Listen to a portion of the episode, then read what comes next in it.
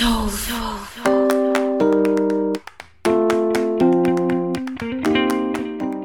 Olá, pessoal. Bem-vindos ao Gaia Podcast, um talk show sobre humanos, demasiado humanos e suas experiências. A convidada de hoje já esteve por aqui, lá no comecinho do projeto, quase quatro anos atrás. Desde então, o formato e a tecnologia de gravação evoluíram bem, e por isso decidimos convidar de novo a portuguesa Rita, que viveu em Moçambique entre 1976 e 1982, bem na época que enrolava uma guerra civil no país, onde infelizmente um milhão de vidas foram perdidas. A Rita vai nos contar um pouco melhor sobre o que significa ser uma criança europeia no meio de um conflito num país estrangeiro, que ela voltaria ainda por duas vezes já na vida adulta, meu nome é Leandro Oliveira, falando de Auckland, Nova Zelândia, pela primeira vez em 2022, é, julho de 2022, para vocês verem como eu estive afastado.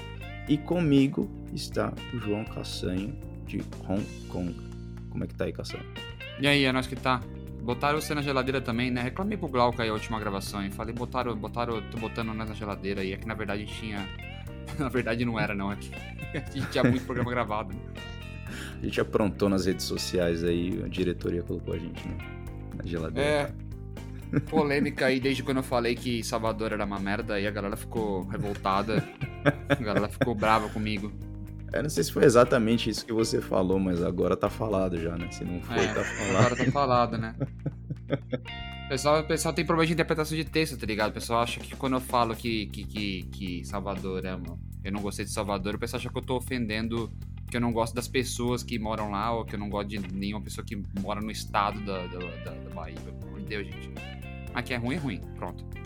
Enfim. Antes a da gente falar. É boa. A comida é boa, a comida, a comida, a comida é top demais, Rita, você é louco. Antes da gente falar com a convidada Cassanho, o que que o brasileiro médio, como eu e você, que somos pessoas medianas, né? Uhum. Nem tão burros, nem tão inteligentes, estão ali na média que o brasileiro médio sabe sobre Moçambique, cara? Nada. Sabe, sabe que fala português. não sabe mais nada. Não sabe mais e olhe lá, né? Não, e olhe lá. E você foi gentil de falar assim que, pô, a gente é um cidadão médio, nem tão burro, nem inteligente. Eu diria mais pra burro, né? Porque eu não sei qual a capital de Moçambique, eu não lembro de cabeça. Se, sem dar o Google aqui, mano, acho que eu não lembro não. Moçambique. Ih, mano, sei lá, mano. Nunca soube, para falar a verdade. É, é, o brasileiro, normalmente, quando fala em África, que fala português, a gente lembra da Angola, né? Penso eu. É, nem é. consigo pensar em nenhum outro país, né, cara? Mas Moçambique, eu tive a experiência de encontrar uma pessoa nas ruas de Bruxelas que me abordou falando português, e com, com aquele sotaque que para mim era de Portugal, né? Que até então não conseguia diferenciar muito. É, ela, ela, ela era de Moçambique, cara. E, e assim, hum. irmãos nossos aí de língua, cara. Enfim. Né? Rita, como é que estão as coisas aí na Europa? Quentes, muito quentes. Quando a gente, quando a gente fala no Brasil, Rita, tem um, tá tendo um só pra cada aí na, na Bélgica. Eu acho, eu, eu acho que até é dois para cada. Mas não é, só, não, não é só na Bélgica, é na Europa toda. Tá. Mas está tudo bem, tudo tranquilo, não há Covid. A gente pode dizer Covid, não pode. não vamos ser, não vamos ser cancelados. Não, a gente recebe aquela tarja azul no, no Spotify se você começar a falar o que, que você acha que é melhor pro tratamento do Covid, mas contanto que você não entre nesse assunto. É. não, tá tudo, tá tudo tranquilo. E tinha, seguinte, vai, pessoal que não ouviu o seu episódio quatro anos atrás aí, faz uma introdução rápida de quem você é, é onde você mora no momento, de onde você se vê daqui cinco anos, essas coisas básicas. As coisas básicas. Eu nem sei o que é que vou fazer amanhã, quanto mais daqui a cinco anos. Pronto, meu nome já todo mundo sabe, já é a segunda vez no podcast. Um, a primeira vez já foi há quatro anos, já foi numa outra vida mesmo. Uh, neste momento estou a morar em Bruxelas, bem no centro da Europa capital da Bélgica, para quem não sabe. Bem, devem saber um pouco mais do que sobre Moçambique, que é a Europa.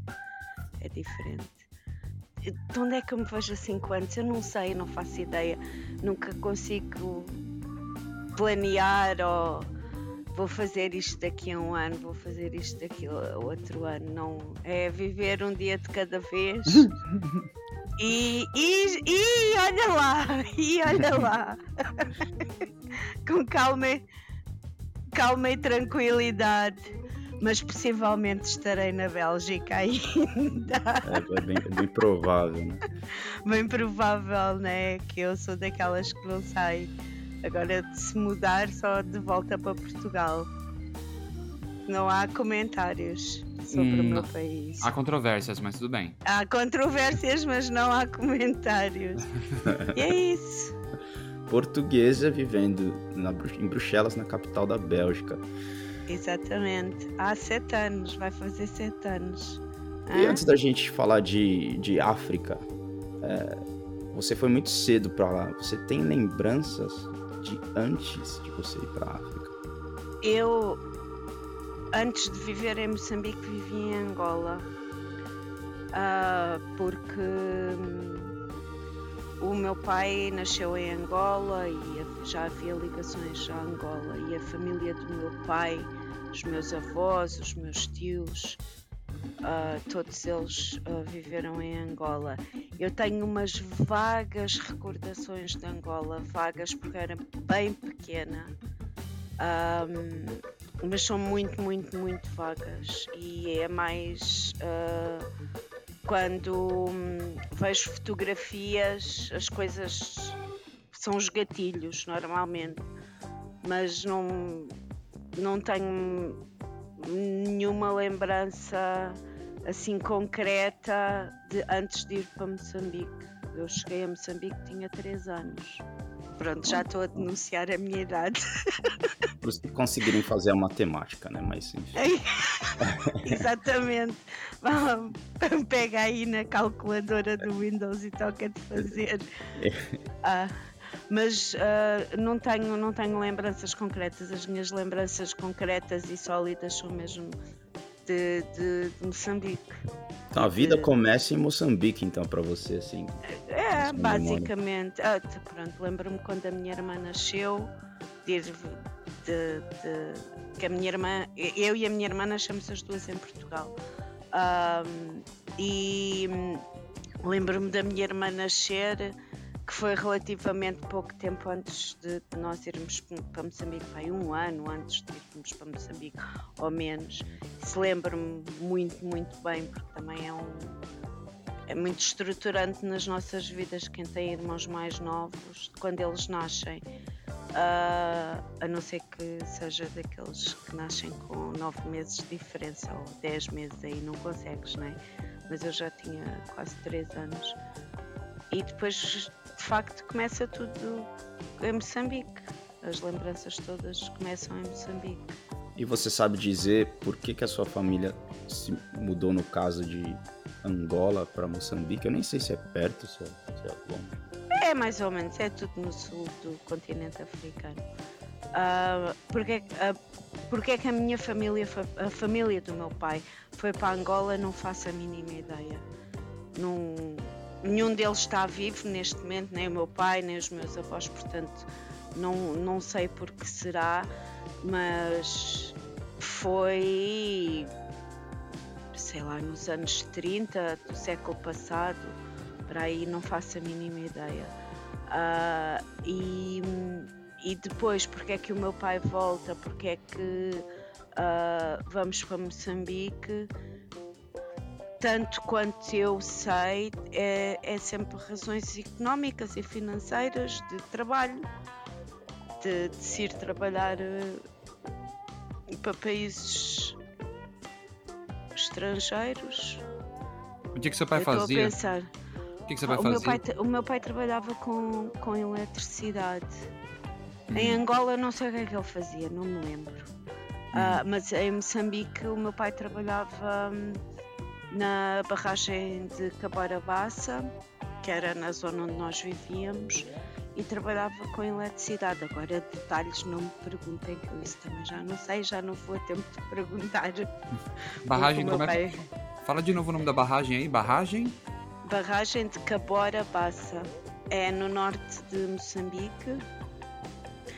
Era não sei se ainda é, mas era uma das maiores barragens do mundo e produzia e produz.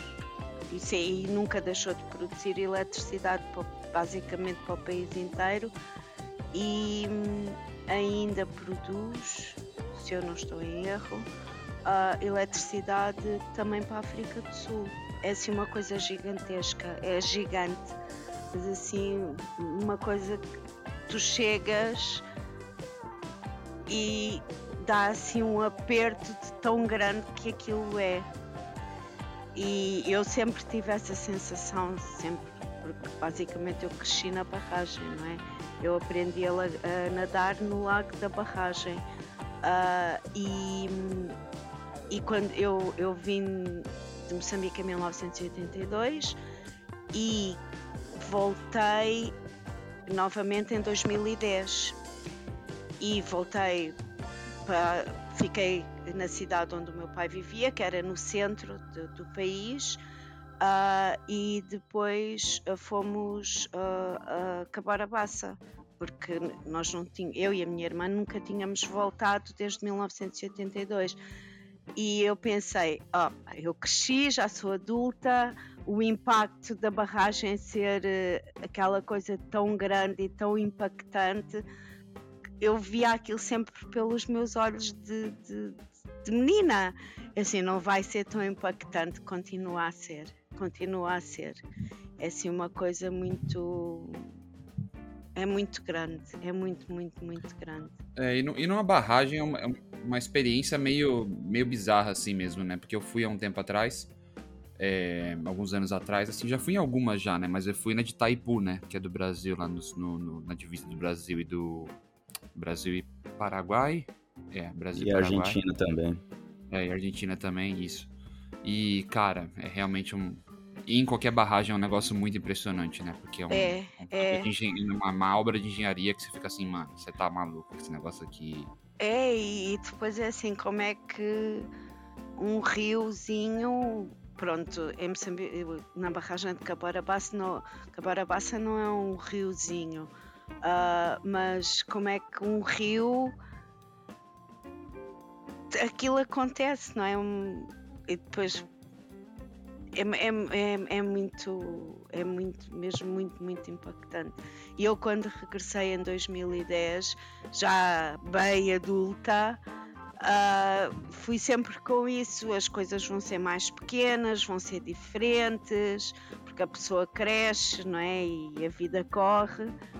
E uh, a cidadezinha a gente pode chamar cidadezinha, onde eu morei, eu tinha a sensação que o jardim da minha casa era tipo uma coisa gigante.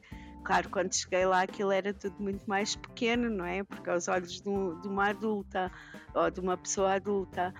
E, e eu, no dia a seguir, no caminho para a barragem, eu pensei: pronto, vou, vai ser a mesma coisa vai ser a mesma coisa, vai, vai ser muito mais pequeno, mas não, é assim, é muito impactante. E, mas o próprio país é todo muito, muito impactante, seja quando eu era criança, porque tive uma, uma infância privilegiada, porque corri livre uh, durante muitos anos. Uh, e e depois voltando como adulta também é muito, muito impactante. É, é, é, é, é muito interessante.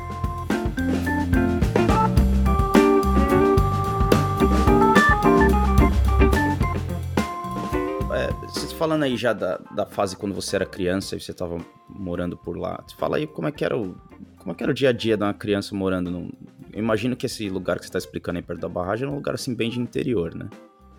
Era, era de interior, na montanha, portanto com alguma altitude, que eu não sei quanto, porque eu não sei os detalhes geográficos, mas era bem, bem interior uh, e, e a, a, a cidade foi construída para dar apoio à barragem.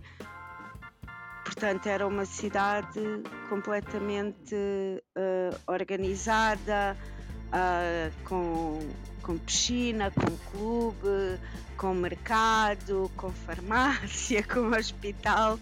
Um, e com, com estrada de Alcatrão dentro da cidade, casinha bonitinha, com jardinzinho, bem burguês, como eu costumo dizer. Eu, quando voltei em 2010, olhei para a minha irmã e disse assim: caramba, nós vivemos numa. nós crescemos num ambiente bem burguês, uh, tudo assim muito organizadinho.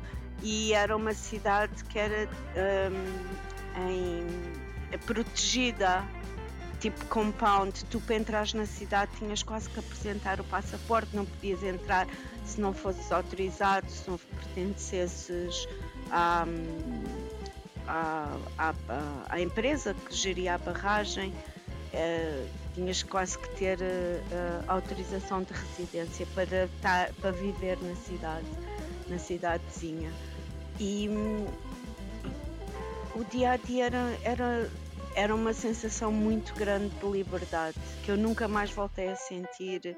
Não por ser criança e a sensação de liberdade é diferente, mas porque eu depois tive o contraposto que quando regressei para Portugal enfiaram-me dentro de um apartamento que não podia ir brincar na rua, portanto era um, era um dia a dia com muita, muita liberdade de, de sairmos de casa de manhã uh, e, e, voltarmos para casa à noite. Só, só era quase a única regra era termos que ir dormir a casa, uh, porque de resto era bem livre com todas as brincadeiras possíveis e imaginárias, correr na lama. Uh, não tínhamos assim uma grande quantidade de brinquedos, também eram, eram outros tempos, mas, não, mas porque não havia, não, não, não era uma, um, não, não era acessível, porque no, no, final de contas era um país em guerra, não é? E, e era isso, muito livre.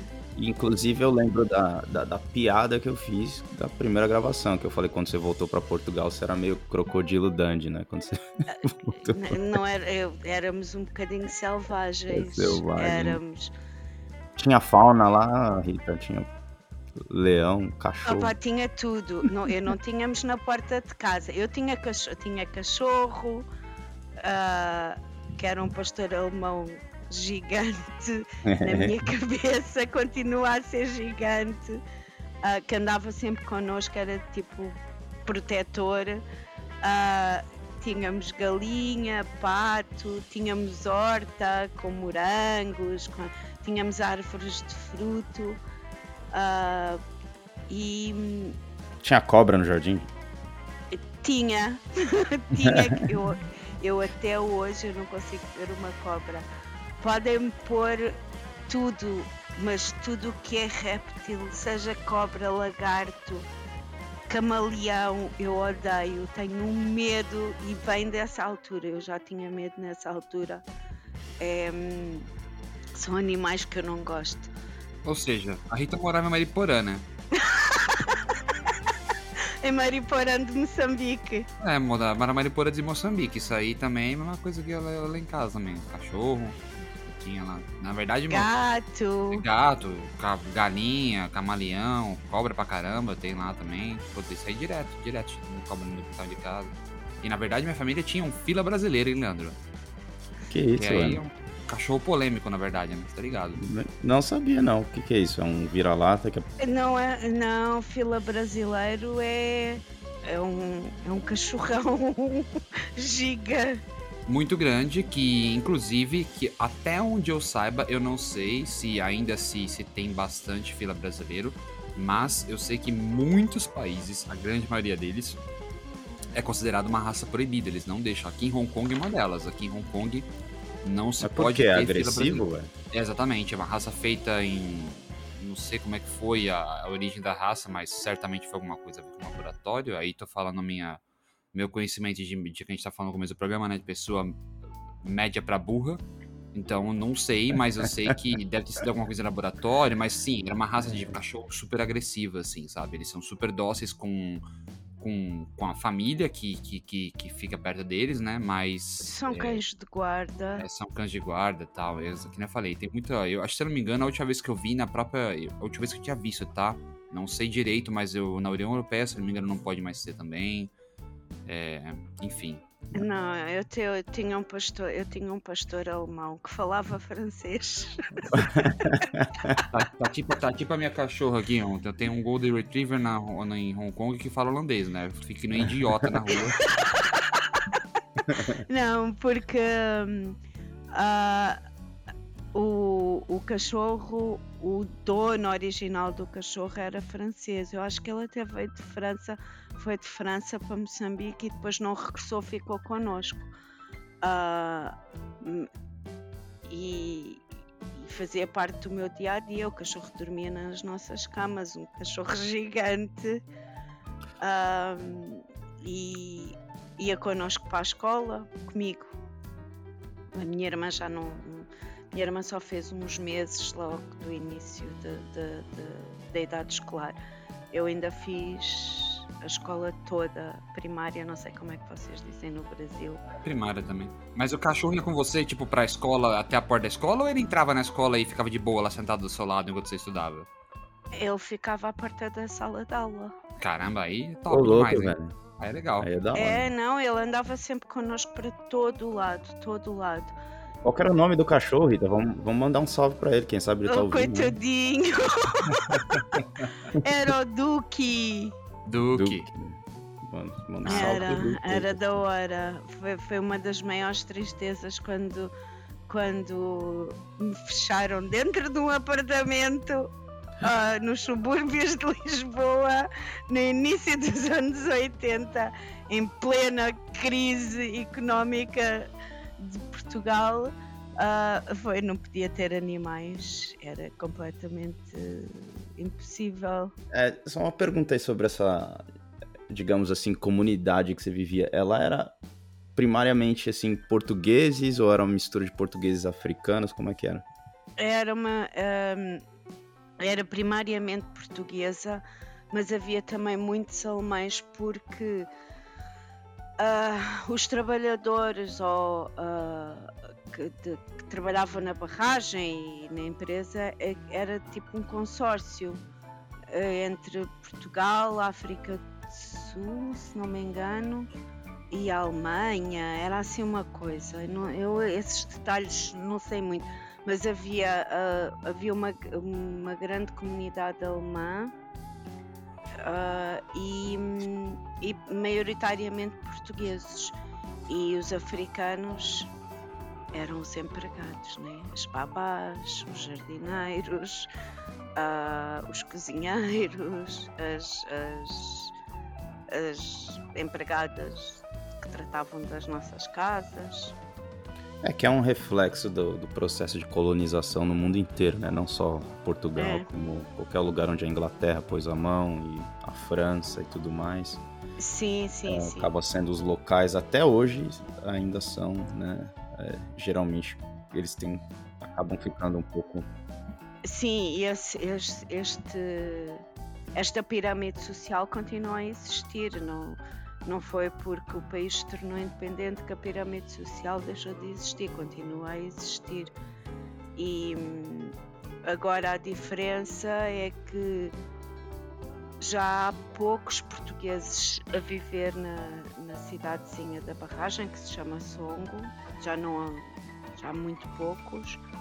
E são os moçambicanos que começaram a trabalhar na barragem, porque entretanto, até já não sei quando, Portugal tinha uma participação na barragem, sei lá, lá 30%, 40%. Então, aqui tá dizendo, inclusive, Rita, desculpa te interromper aí, é, do que dá algumas informações aqui enquanto a gente tava falando, eu fui pesquisar sobre a, a barragem, né? E aqui tá dizendo Sim. que algumas informações, né? Pelo que você falou, é, ela, ela finalizou, ela foi finalizada em, set- em dezembro de 1974, quando ela foi Sim. finalizada. Sim, E ela ainda é, até hoje, a maior, a maior barragem do sudoeste da África. Ela ainda é, viu? Então é, é grande, é grande negócio, hein? é grandona, é bem grandona.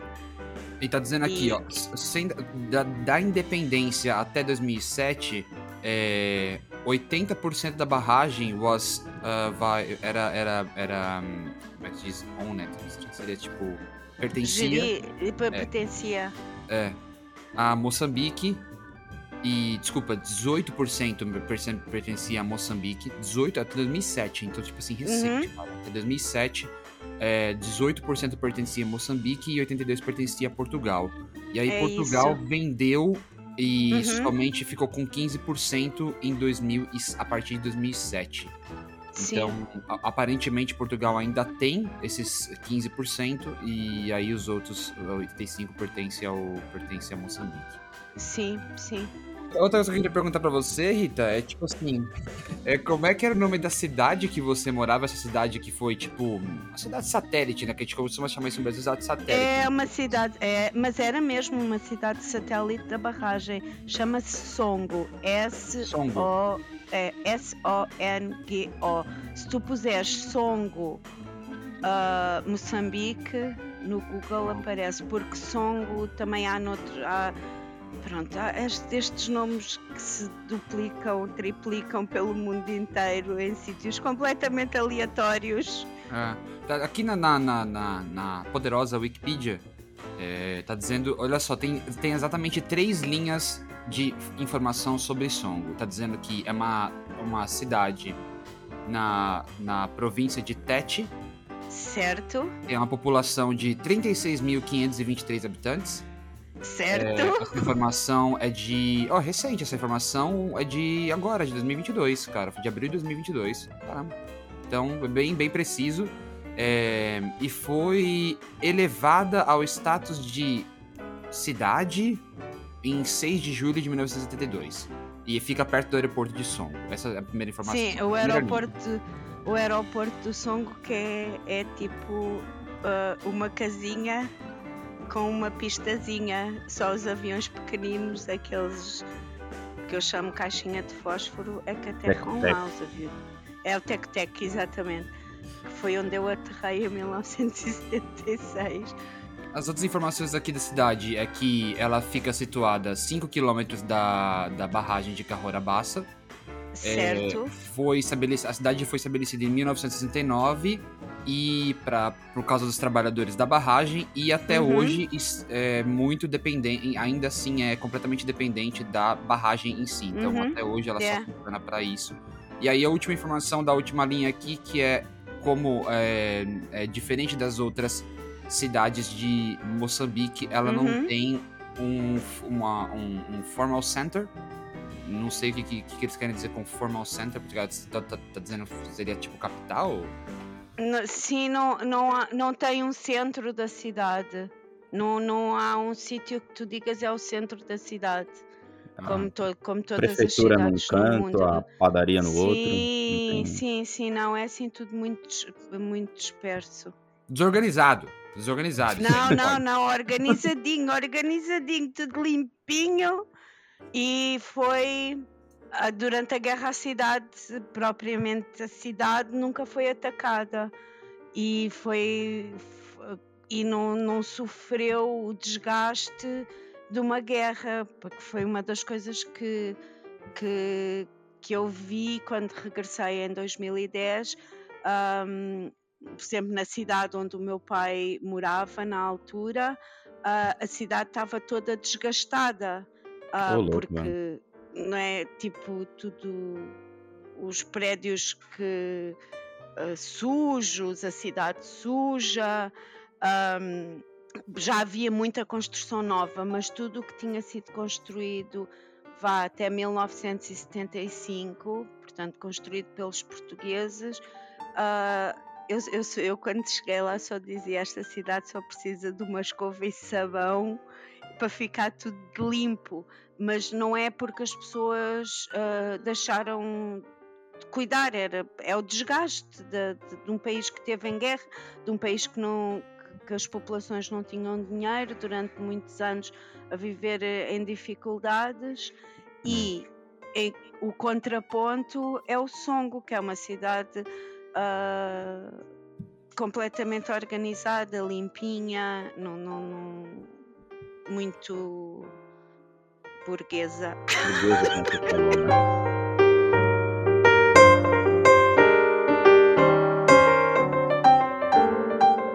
Antes da gente entrar nesse assunto aí da guerra e do conflito, né, é, eu queria que você desse assim. Aqui não é aula de história, então ninguém vai te cobrar pelos detalhes é, é, é, os detalhes históricos corretos, mas nas, sua, nas suas palavras, como que você explica a natureza desse conflito? O que, que é que rolava lá em Moçambique?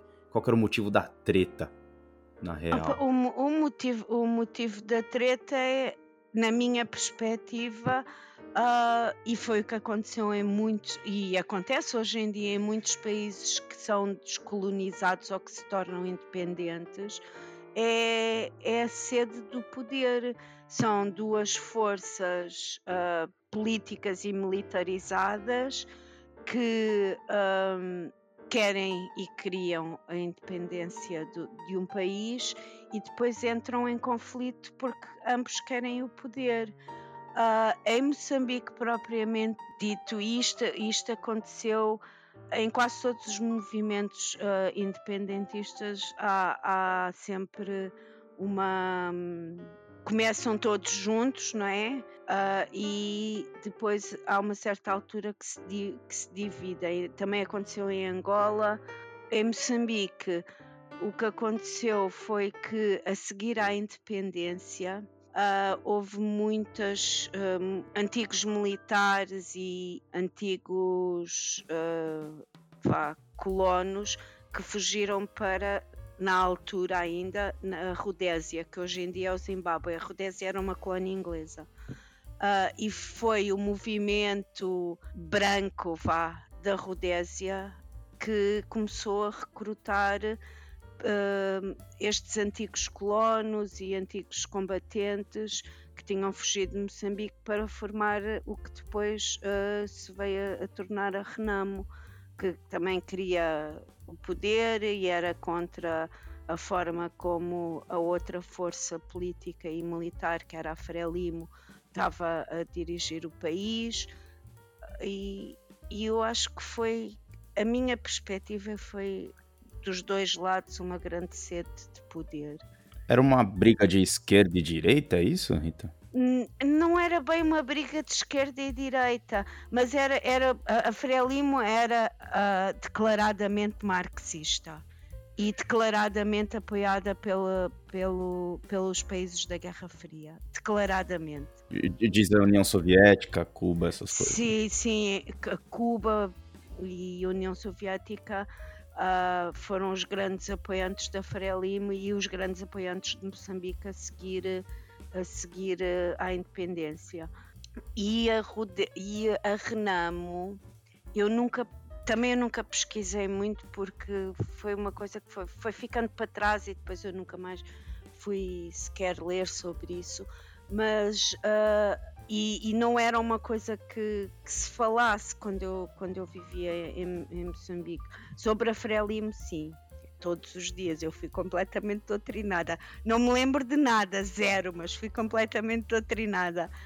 Era, era um, um, um, um interesse de, de, de, dos brancos colonos europeus de maneira a que Moçambique não se tornasse um país marxista. Então davam o dinheiro para a Renamo se formar e a ter as armas e isso tudo. Entretanto, a Rodésia transforma-se em Zimbábue, também eles são independentes e a luta entre, entre Moçambique, entre Moçambique, que disparate, entre a Frelimo e a Renamo continua, continua, continua uh, até 92, se não me engano. É, eu acho que é, é uma sede de poder. Isso que você está me contando me faz pintar uma, uma, uma imagem na minha cabeça e veja se você concorda, Cassanho. Na minha cabeça simplista, né? A gente teve a, a Segunda Guerra lá onde existia um mal comum, né? Que era a Alemanha Aí você vê o mundo inteiro vai e ataca a Alemanha, seja lá a União Soviética, que era a Rússia na época, e vem os Estados Unidos e os aliados do outro lado, pum, acaba com o mal comum. Uhum. E de repente se, se instala no mundo inteiro essa, essa treta de a União, os, os, os, parceiros da União Soviética e os parceiros dos Estados Unidos, né? Porque essa treta que você tá falando aí é bem mais ou menos o que aconteceu na, nas Coreias lá, e depois é o que aconteceu também no Vietnã, né? E agora aí na África também. Que eu, eu, nem sabia que isso rolou na África também. É engraçado, né? Uh, ver as ex-colónias as antigas colónias do, do, do mundo europeu que estão em África, não há nenhum país que esteja bem. Nenhum país que esteja bem todos eles estão ou estão em guerra ou estiveram em guerra, e em todos eles houve Estados Unidos e União Soviética. Todos. Em Angola foi exatamente a mesma coisa. E depois tu pensas, ah, mas porque é que o mal comum da Segunda Guerra Mundial para o mundo ocidental foi, foi substituído pela União Soviética? e pelo marxismo e pelo comunismo, e seja em que país for, não é? Só que entretanto as coisas das pessoas evoluem um bocadinho mais e, e a Guerra Fria mais ou menos acaba. Acaba entre o, entre o, Brasil, entre os Estados Unidos e a Rússia, que não descontando esse momento agora, mas durante muito tempo Sim. tiveram relações muito boas aí, mandaram astronauta Sim. junto pro, pro, pro, espaço e tudo a coisa toda. Sim. E mas deixou o resquício da treta aí nos outros países menores aí, foi ficando. As Coreias estão lá até hoje sem se conversar. Sim. A treta tá aí, mano. Vietnã, que é isso? Não, mas isso, isso, isso tudo, na minha perspectiva, eu acho que tudo isto continua, mesmo o que se está a passar neste momento. É um, é um reflexo autêntico do que aconteceu a seguir à Segunda Guerra Mundial, com outros, outros contornos, outro momento histórico, mas eu acho que continua a ser a mesma coisa. Em Moçambique, isso aconteceu de alguma forma a União Soviética apoiava e Cuba apoiava todos os países que eram marxistas ou que uh, tinham uma, uma política marxista e, e foi isso que aconteceu em Moçambique.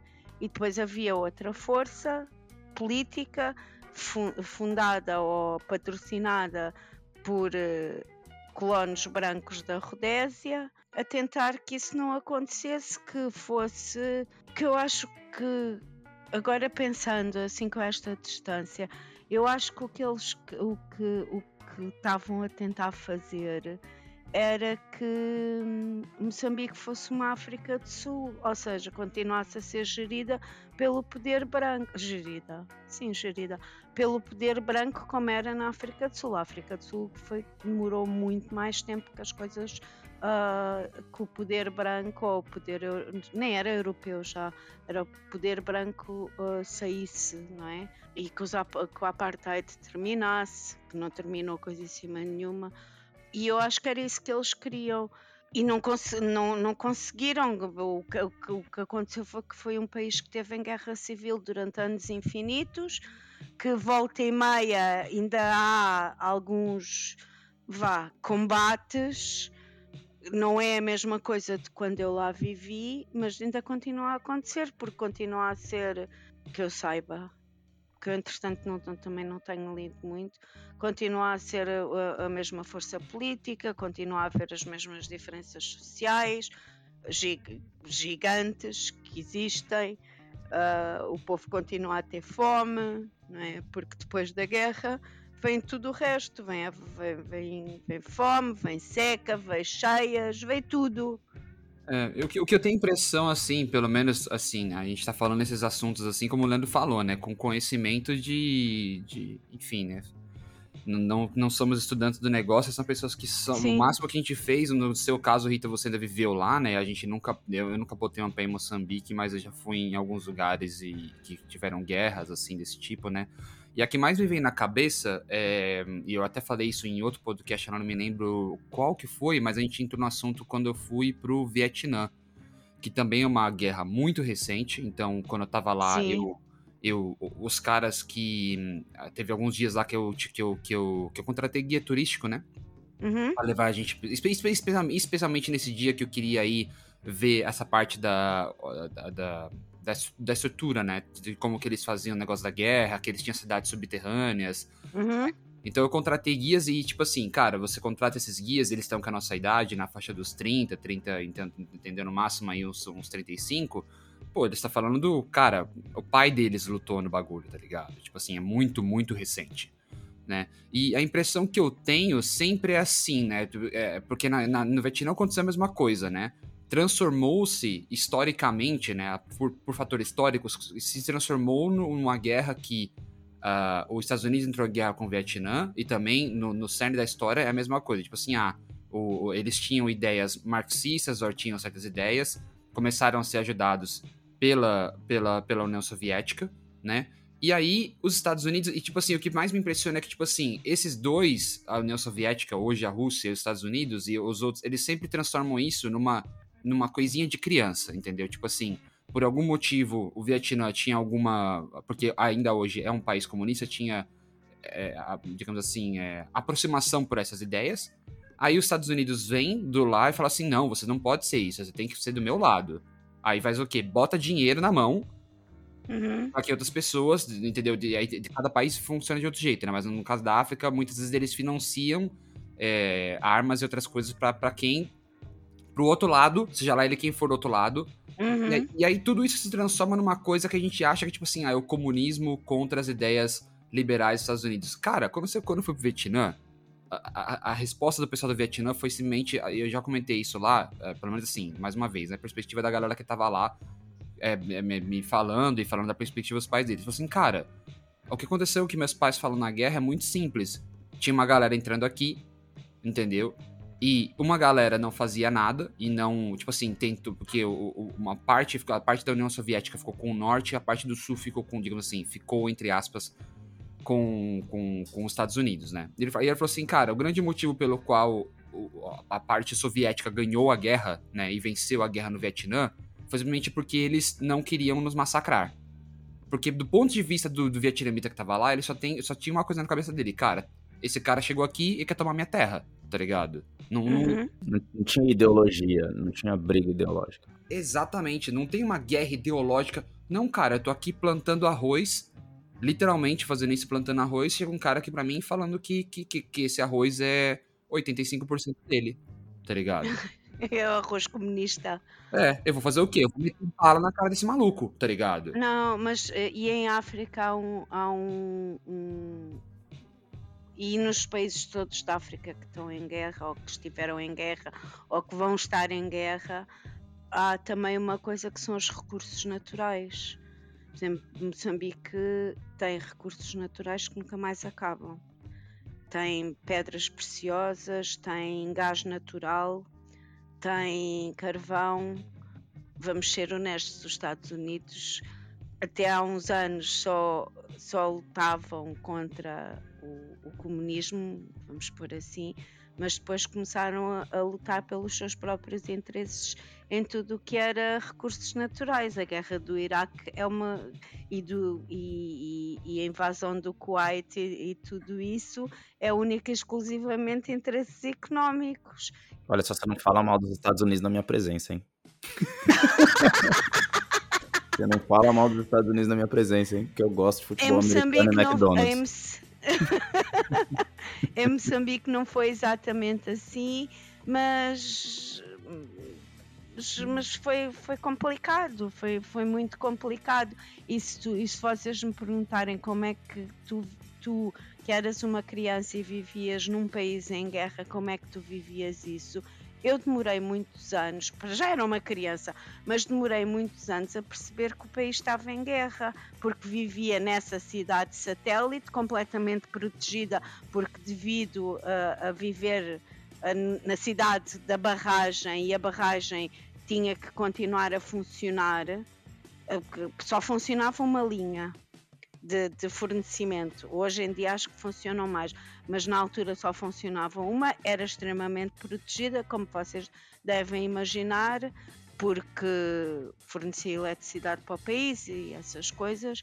E eu só quase no final de viver lá é que me apercebi que havia uma guerra no, no país onde eu estava, porque ou não era muito conversado na nossa presença, ou as coisas, ou de facto não estávamos muito protegidos. E só mesmo no finalzinho, eu, eu fiz a minha escola primária toda no sistema moçambicano, por isso é que eu digo que eu fui doutrinada. tudo, uhum. sabia tudo, já não me lembro de nada. Tudo pelo povo, o bem comunitário, pronto, essas coisas todas.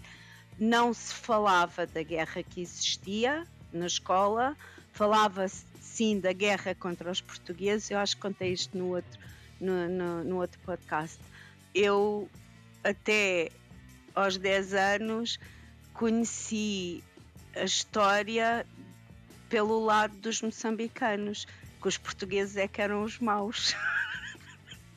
era, era muito zoado, gente. Não estavam tão. Não tá, errado, eles não estavam, né, Rita? Mas era muito. E eu era a única. Eu houve uma altura que eu era a única criança branca na escola. E louco, portuguesa mano. e branca na escola.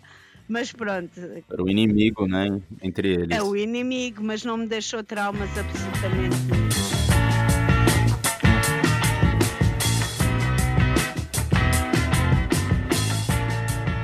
Porque criança é... criança não tem racismo, não tem nada disso, né, mano? Não, é um negócio que vai não, aparecendo não. depois, né? O ser humano vai ficando escroto Sim, depois vai. que cresce. É, é, e eu nunca não, não eu fazia tudo ou uh, assim, fui educada assim fazer tudo para me, para me integrar. As pessoas são, são, são iguais, somos todos iguais, não é? Viemos todos do mesmo lado e vamos todos para o mesmo lado. Pronto, eu aprendi a história e depois em, em, mais tarde na faculdade aprendi o outro, estudei o outro o lado dos portugueses contra os maus que eram todos os, os os movimentos uh, independentistas, vá. Mas como eu estava a dizer, só mesmo no finalzinho é que, é que me apercebi, porque ouvi uma conversa uh, entre a minha mãe e o, o moço que tratava do jardim, em que ele diz que eu estava a cantar, eu cantava aquelas canções todas marxistas leninistas, que era o que eu sabia, o que eu aprendia na escola, que vamos vencer o inimigo e essas coisas todas. Ah, de pé, oh, vítimas da fome. Pronto, isto, isto vem, vem dar. Está quase nos genes, gente. E a galera não quer que fala mal desses países que são mais comunistas, né, cara? Os caras, em vez de chegar pra criançada e falar, olha, existe o lado A e o lado B, não, é tipo assim, ó, só existe o lado B, sacou? e o lado A, professor? O lado A, do que, que vocês estão falando? A criança pequenininha, chegar lá em Portugal cantando, só falta, só falta cantar o hino da União Soviética, mano, aí é foda, né? e estava a cantar uma canção dessas que o inimigo estava. Eu tenho uma. Eu não sei, eu não me lembro da canção toda. Era que o inimigo estava a não sei quantos mil quilómetros e que nós íamos vencer e essas coisas todas. Nós, moçambicanos. O que faz todo sentido você ensinar com uma criança de 6 anos, né, cara? Por que não cantar uma música com essa temática, né? É, claro. Exatamente. E eu estava a cantar isto, o moço vira-se para a minha mãe e diz que a menina, que era como nós éramos tratadas, o que a menina está a cantar não é, é. É verdade. A minha mãe pergunta-lhe a verdade como. E o resto da conversa eu não me lembro de tudo. De vez em quando fala-se nisto, que eu falo nisto com a minha mãe, e era tipo o inimigo, portanto, a guerra, estava tipo a 100 km de casa e 100 km em Moçambique é como atravessar a estrada, né? Porque não tudo. Ah, estamos quase a chegar. Estamos, tá, tá, a cidade é já ali, é já ali quantos quilómetros? 400. É, Moçambique é um país enorme, enorme, enorme, enorme. Ah. E foi a única vez que eu, me, que eu me apercebi que de facto a guerra era uma coisa que existia. Eu sei que nós fomos evacuados porque debaixo da barragem há a central elétrica nós chamávamos a central elétrica, onde estão aquelas máquinas que são do tamanho de um país inteiro a gerar eletricidade. E nós fomos evacuados para lá uma vez porque houve uma ameaça muito concreta, que iam atacar a cidade, que havia bombas, que isto, que aquilo. E aí é essas coisas que eu me lembro, tudo o resto, se havia tiros, eu acho que não. Não vi. Depois, quando voltei em 2010, não vi tipo marcas de bala na parede, como por exemplo eu vi em Budapeste. Quando foi o teu casamento, Leandro, e nós fomos para Budapeste e depois para a Croácia, que são guerras muito, muito, muito, muito recentes. A da Croácia, não a de Budapeste. Tu vês, estás a, passear, a passar nas cidades e os prédios uh, antigos estão todos com marca de bala ou de explosão ainda. Eu isso não, não vi em Moçambique porque a guerra, a guerra de tiros e, e armas não chegou dentro das cidades, era feita nas periferias e, e, e no mato. Mas na, na cidade onde eu vivia eu nunca me apercebi disso. E só muitos anos depois de eu ter voltado é que comecei a perceber que de facto eu vivi num país em guerra. Né? Mas tinha viagem, tudo, não, não, é, é uma viagem, é, é, é, eu passar uma infância inteira. Pronto, nós estávamos protegidos, não, não, não havia problema absolutamente nenhum, não éramos atacados uh, e viajávamos dentro do país porque um, a, a, guerra era no mato, portanto não era, na, entre, não era dentro das cidades, não era, não era nas estradas principais. Eu ainda fiz algumas viagens, fui a uma reserva natural que existe em Moçambique, que é o Parque da Gorongosa. Foi de, acho que foi das últimas viagens que, que eu fiz ainda em criança. Esse parque, passado duas ou três semanas, foi atacado. Pronto, a parte do, do hotel e, e dos bungalows e das estruturas foi atacado e eh, eh, passou a ser a base principal da Renamo. E foi passado pouco tempo nós termos estado lá e isso era, era no meio do mato, não, não, era, não havia uma cidade no parque, ou perto do parque. Uh, e ainda, fiz, ainda fizemos algumas viagens, não muitas, mas fizemos. E por isso eu só, só entre essa, essa conversa de uh, o inimigo está perto, quem quer que fosse o inimigo, porque é uma coisa que eu até hoje não sei quem era. Conversas que, que se foram tendo muitos anos depois é que eu assim, caramba, eu vivi num país em guerra e nunca percebi. Porque é, é, é, é muito estranho, é muito, muito, muito estranho. Muito estranho. É, até porque era uma guerra civil também, né? Não, não era um inimigo vindo de um outro país, que aí no caso seria, não. acho que o lugar onde você estava talvez fosse um lugar de interesse para os dois lados, ninguém queria destruir uma barragem que é. servia o país inteiro, né? Agora, se é. você estivesse falando de um país inimigo, seria diferente. Aí você estaria bem num lugar que seria X, né? Para ser atacado, né? Nem sequer teríamos ficado lá, teríamos regressado a Portugal é. bem mais cedo. E só, e só depois, quando eu regresso em 2010, é que, é que tudo, tudo assenta, sabes? Tudo, tudo que. A, a, a, falta de coisas, por exemplo, falta de bens que para mim, pronto, não havia, não havia. Tipo, houve, houve uma altura que, que não havia hum, manteiga, só havia margarina.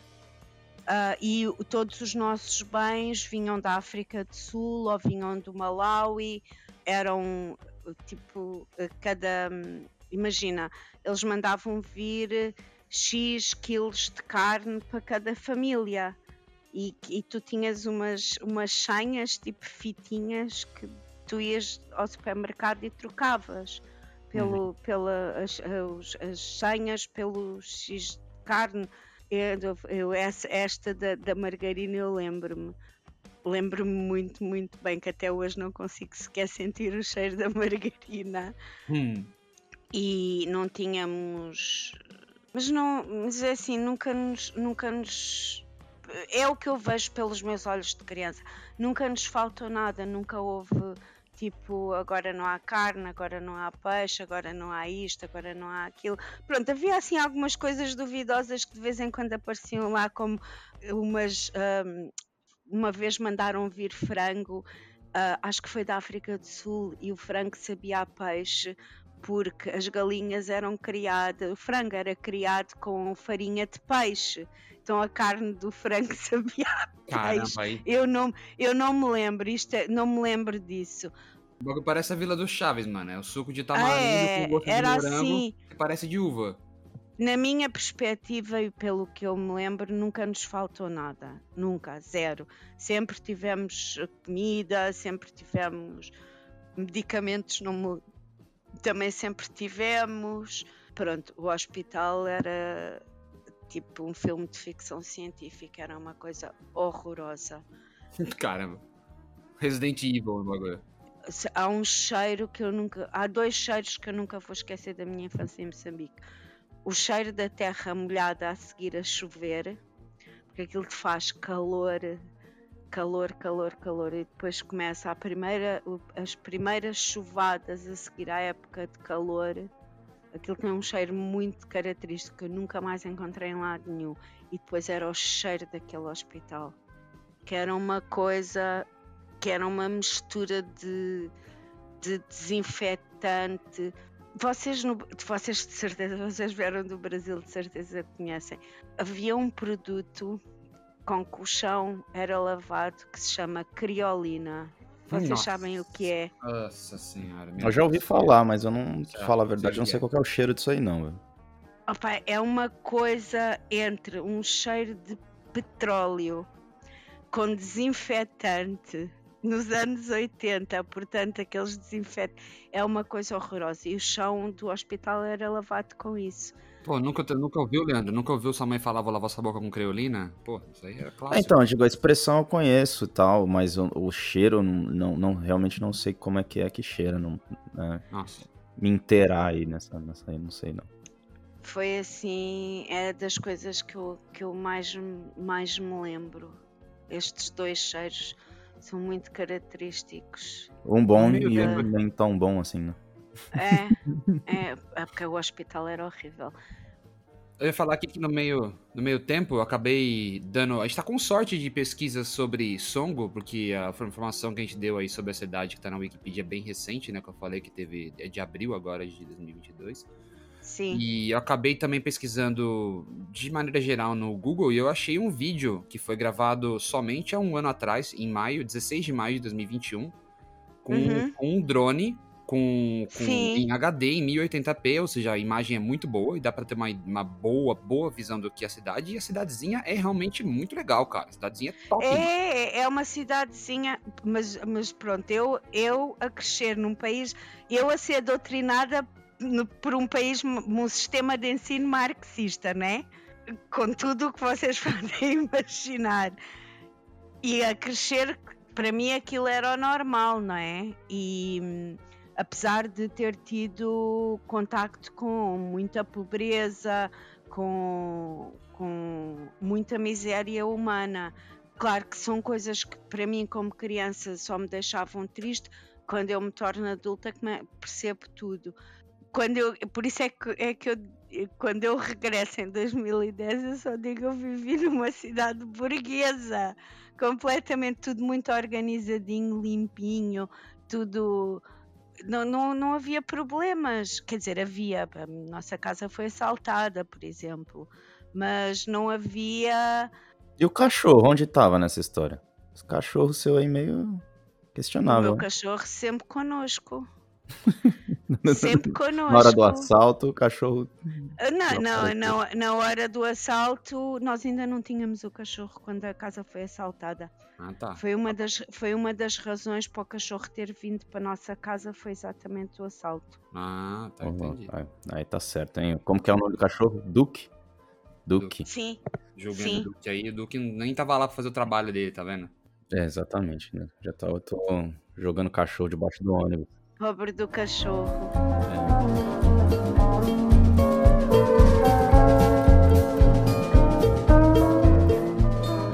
Uma coisa que, que eu queria perguntar, Rita, é tipo assim, você. Por que, que você voltou lá em 2010? Pra visitar a família e acabou indo lá na cidade, pra ver tudo de novo, pra relembrar sua infância, mas. Por que, que você voltou em 2010? Em 2010, n- nós, nós, sou eu e a minha irmã, voltámos ah, para visitar o meu pai. Ah, tá. Pronto, nós tivemos, eu, eu, a minha irmã e o meu pai, muitos anos sem, sem nos falarmos, não interessa os detalhes, e o meu pai vivia em Moçambique e nós quisemos voltar. e quisemos voltar a. O meu pai não, já não vivia na, na cidade, no Songo, vivia na Beira, que é uma cidade uh, na costa, no centro do país. E então voltámos ao Songo. E foi muito bom porque a minha, a minha babá ainda estava viva na altura e fomos, fomos visitá-la. Ela foi, foi ela que nos criou, a mim e a minha irmã, e, e, foi, foi muito, muito, muito, muito bom. Ela não, já, já não havia desde 82. É, olha só, velho, de volta para minha terra, né, cara? Foi. É, foi, foi, quase um de volta, estou de volta para o meu aconchego. ah, é quase uma, uma, uma, história de tieta. E hum. foi, foi isso que, que, que nos levou, que nos levou lá. A, a família. Né? Revisita, a revisitar uh, um pouco da infância. Olha só, agora já partindo para os finalmente desse episódio que para um podcast que normalmente não fala muito sobre política, a gente falou bastante hoje aí, né, Castanho? Acabou né, dando até umas informações aí meio históricas e tal. Duvidosas. Duvidosas. Na minha conclusão é que, no final das contas, Estados Unidos e Rússia são como dois pais separados que, em vez de já sair na mão logo, fica botando as crianças para brigar, né? É, exatamente. Exatamente. exatamente. Mas, mas agora também trazem a família, além das crianças, também trazem o resto da família. Traz o resto da família para brigar. Mas enfim, como ficou, Rita, a, a ter experienci, experienciado isso, é essa é uma palavra que existe, acho que não existe, ter passado por essas experiências aí, te influencia? Porque eu já vi você falando aí de burguesia com um tom meio negativo e tal, né? Mas por outro lado tá criticando o marxismo também. Aí, como que te influenciou essa lavagem cerebral toda aí que você fez e tal? Conta aí pra gente, velho. Você é comunista de iPhone, é isso? Eu sou comunista de iPhone. Não, não, tenho, não tenho. Por acaso não sou de iPhone, sou de Samsung. Já não sou de iPhone, já fui. o que eu sou hoje, ou o que eu de alguma forma defendo hoje, não foi só o facto de ter vivido em Moçambique ou de ter feito a escola num, num sistema marxista, porque quer dizer, eu era o inimigo, não é? Eu era a criança branca portuguesa. E nem sabia, né? E nem sabia. E, e, e, e, sem grande noção, né? Completamente sem noção. Acho que, que eu trouxe mais de lá e que, que hoje continuo ou tento continuar. Pronto, é quando gosto das pessoas, né? Porque eu tenho esse problema. É que nós somos todos iguais não é? Viemos todos do mesmo sítio e vamos todos para o mesmo sítio. E que não devemos nunca julgar o outro antes de nos julgarmos a nós próprios. E que os portugueses fizeram merda em todo lado, vamos assumir que não foi só em Moçambique, não é? E que todos os problemas que existem nas ex-colónias continuam a ser herdade, são a herança, apesar da herança do colonialismo e de, de uma descolonização mal feita. É, não, não teve nada bem feito, né, cara, no mundo, em lugar nenhum, nem pela Inglaterra, não, nada no Paquistão e, e, Índia foi a mesma coisa e tal, mas a única coisa que me deixa, assim, chateado mesmo nessa história toda é que, assim, Portugal foi lá, fez a bagunça, levou tudo embora e hoje em dia é um país em crise, cara. Como que vocês, porque vocês gastaram dinheiro com o quê, Rita? Não, pelo amor de Deus, né? Eu não Aí... posso dizer, não posso dizer que estão crianças presentes na sala. Vocês gastaram a grana com o quê, velho? Foi com. Opa, com a mania das grandezas, não é? Que tu, tu, tu, vais, tu vais a Portugal e eu sou muito crítica do meu país, não não, não é por ser portuguesa que, que ah, não, Portugal é um paraíso. Não é paraíso absolutamente nenhum. Mas, mas, mas a mesma coisa em Inglaterra, não é? É, é um bocado. Todos, os, todos os, os países colonizadores, quer dizer, excepto a Alemanha, não sei porquê, mas todos os países colonizadores só gastaram foi viver tudo à grande de viver à grande. Ela saiu na balada, gastou tudo. Foi isso. Exatamente, é na cachaça e no resto que eu não posso dizer, estão crianças na sala. Ô, louco. Porque, porque não, não, não souberam, não é? Porque va- vamos mostrar que nós é que somos os maiores e, portanto, toca de construir eh, e gastar todo o dinheiro possível e imaginário. E agora é um país em crise, como somos todos, não é? E aí a Rita vai e muda pra, pra, pra Bélgica. Em busca de uma vida melhor. Botei um foda-se e vou para Bruxelas. E não basta isso, né? Não basta não você ser burro o suficiente pra você dominar o mundo todo de maneira assim, ou boa parte do mundo, e depois perder tudo e entrar em crise. Não basta isso, você tem que ser também tem que ser preconceituoso com os brasileiros que vão lá e, e falam que, enfim, todo tipo de coisa que a gente escuta falar. Desculpa aí se o pessoal de Portugal escuta a gente, mas, mano, tipo assim. pr- Primeiramente, que a, que a Europa, de maneira bem geral, é bem racista, né?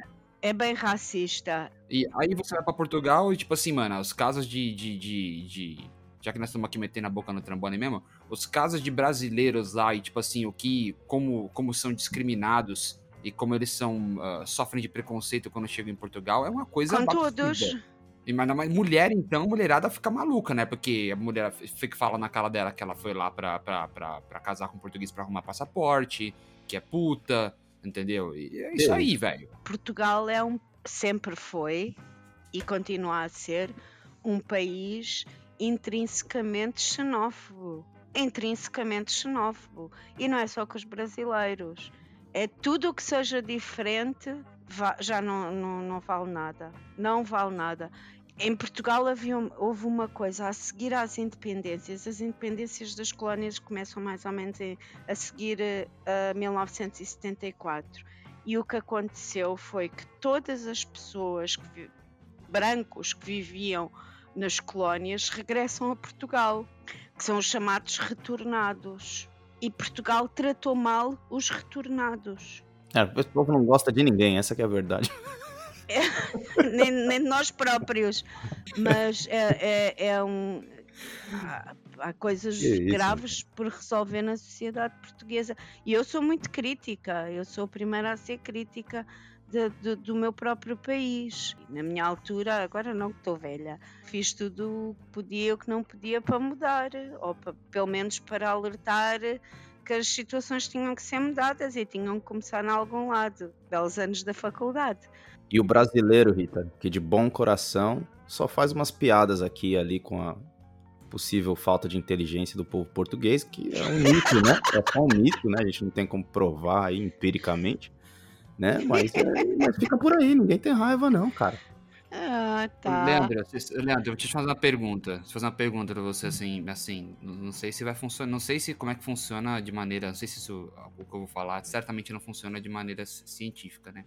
Mas digamos assim, você tem uma empresa que é mais ou menos do tamanho do Amazon, tá ligado? E hoje, o que, que você tem é três supermercados lá em Mariporã. Aí eu pergunto pra você, você é burro ou não? É, você perguntar pra mim, eu vou falar que não. Agora, se você perguntar pra qualquer um que viu a história acontecer, enfim, né? A gente deixa. A história é um negócio muito complicado, né, cara? Porque quando a gente era criança, quando a gente ia pra escola, ou a gente ia pra igreja, ou a gente conversava com os nossos pais quando a gente era moleque, a pessoa falava assim: olha, Leandro, isso aqui aconteceu assim. Ou você leu num livro, você fala, mano, ninguém vai escrever um negócio se fosse uma mentira se tivesse no livro, né? mas depois você começa a realizar que a história ela é contada de várias óticas diferentes e mesmo um conflito Certo. por menor que seja né se eu, eu e o Cassanho a gente sair agora dá para dar um rolê e acontecer um acidente de carro e eu escrever um texto a respeito disso Cassanho escrever um texto a respeito disso vai sair um negócio quase que completamente diferente sobre o mesmo fato né Porque todo, Exatamente. porque todo mundo sabe que o culpado vai ser você, né? Então, não tem porquê. que que- Gente, por isso que eu tava andando na calçada, imagina se eu tivesse, enfim, né? Então, é, imagina com conflito, né, cara? É difícil você falar se foi isso aqui que aconteceu, né? Falei na brincadeira, né? Brin- Perguntei na brincadeira, mas se falar foi isso aqui que aconteceu, foi essa característica do povo, ou foi esse tipo de pensamento que levou tudo à ruína, é difícil, né, cara? Você teria que sentar e reanalisar, reanalisar a história de 400 anos aí, sei lá, é, pode teorizar, escrever uma, uma tese a respeito disso, sei lá, né, velho? Já há, há algum, alguns historiadores que já estão a, res- a tentar reescrever a história, mas nunca vai ser possível, porque já são muitos anos, não é? E, e há muitos interesses, e há muitas coisas que nunca se vão saber. É, né? Muita coisa que acontece a portas fechadas e conversas, enfim. É, E É. nesse tom de mistura de história com teoria de- da conspiração e fake news. não, fake news aqui a gente não tem. Ah, pode, acho que teve um pouco, viu? Você não achou não, Caçanha, que teve um pouco de fake news no Nunca. Absolutamente nunca. Fake teve, news é o que os cara. outros falam, não o que eu falo. O que eu, o que eu falo da minha conclusão, da minha inteligência médica, média certamente não é fake news. Vocês tomem isso como verdade e espalhem minha palavra, por favor. Vamos ver, eu acho que pode ser que aquela história do fila brasileiro tenha, tenha sido fake news que a gente encaixou aqui. Às vezes nem tem Não, não um é não. fila Certeza. brasileiro. Se eu falei é verdade. Só- Tem, tem, fila brasileira tem, tem. O cão existe, agora tudo o resto.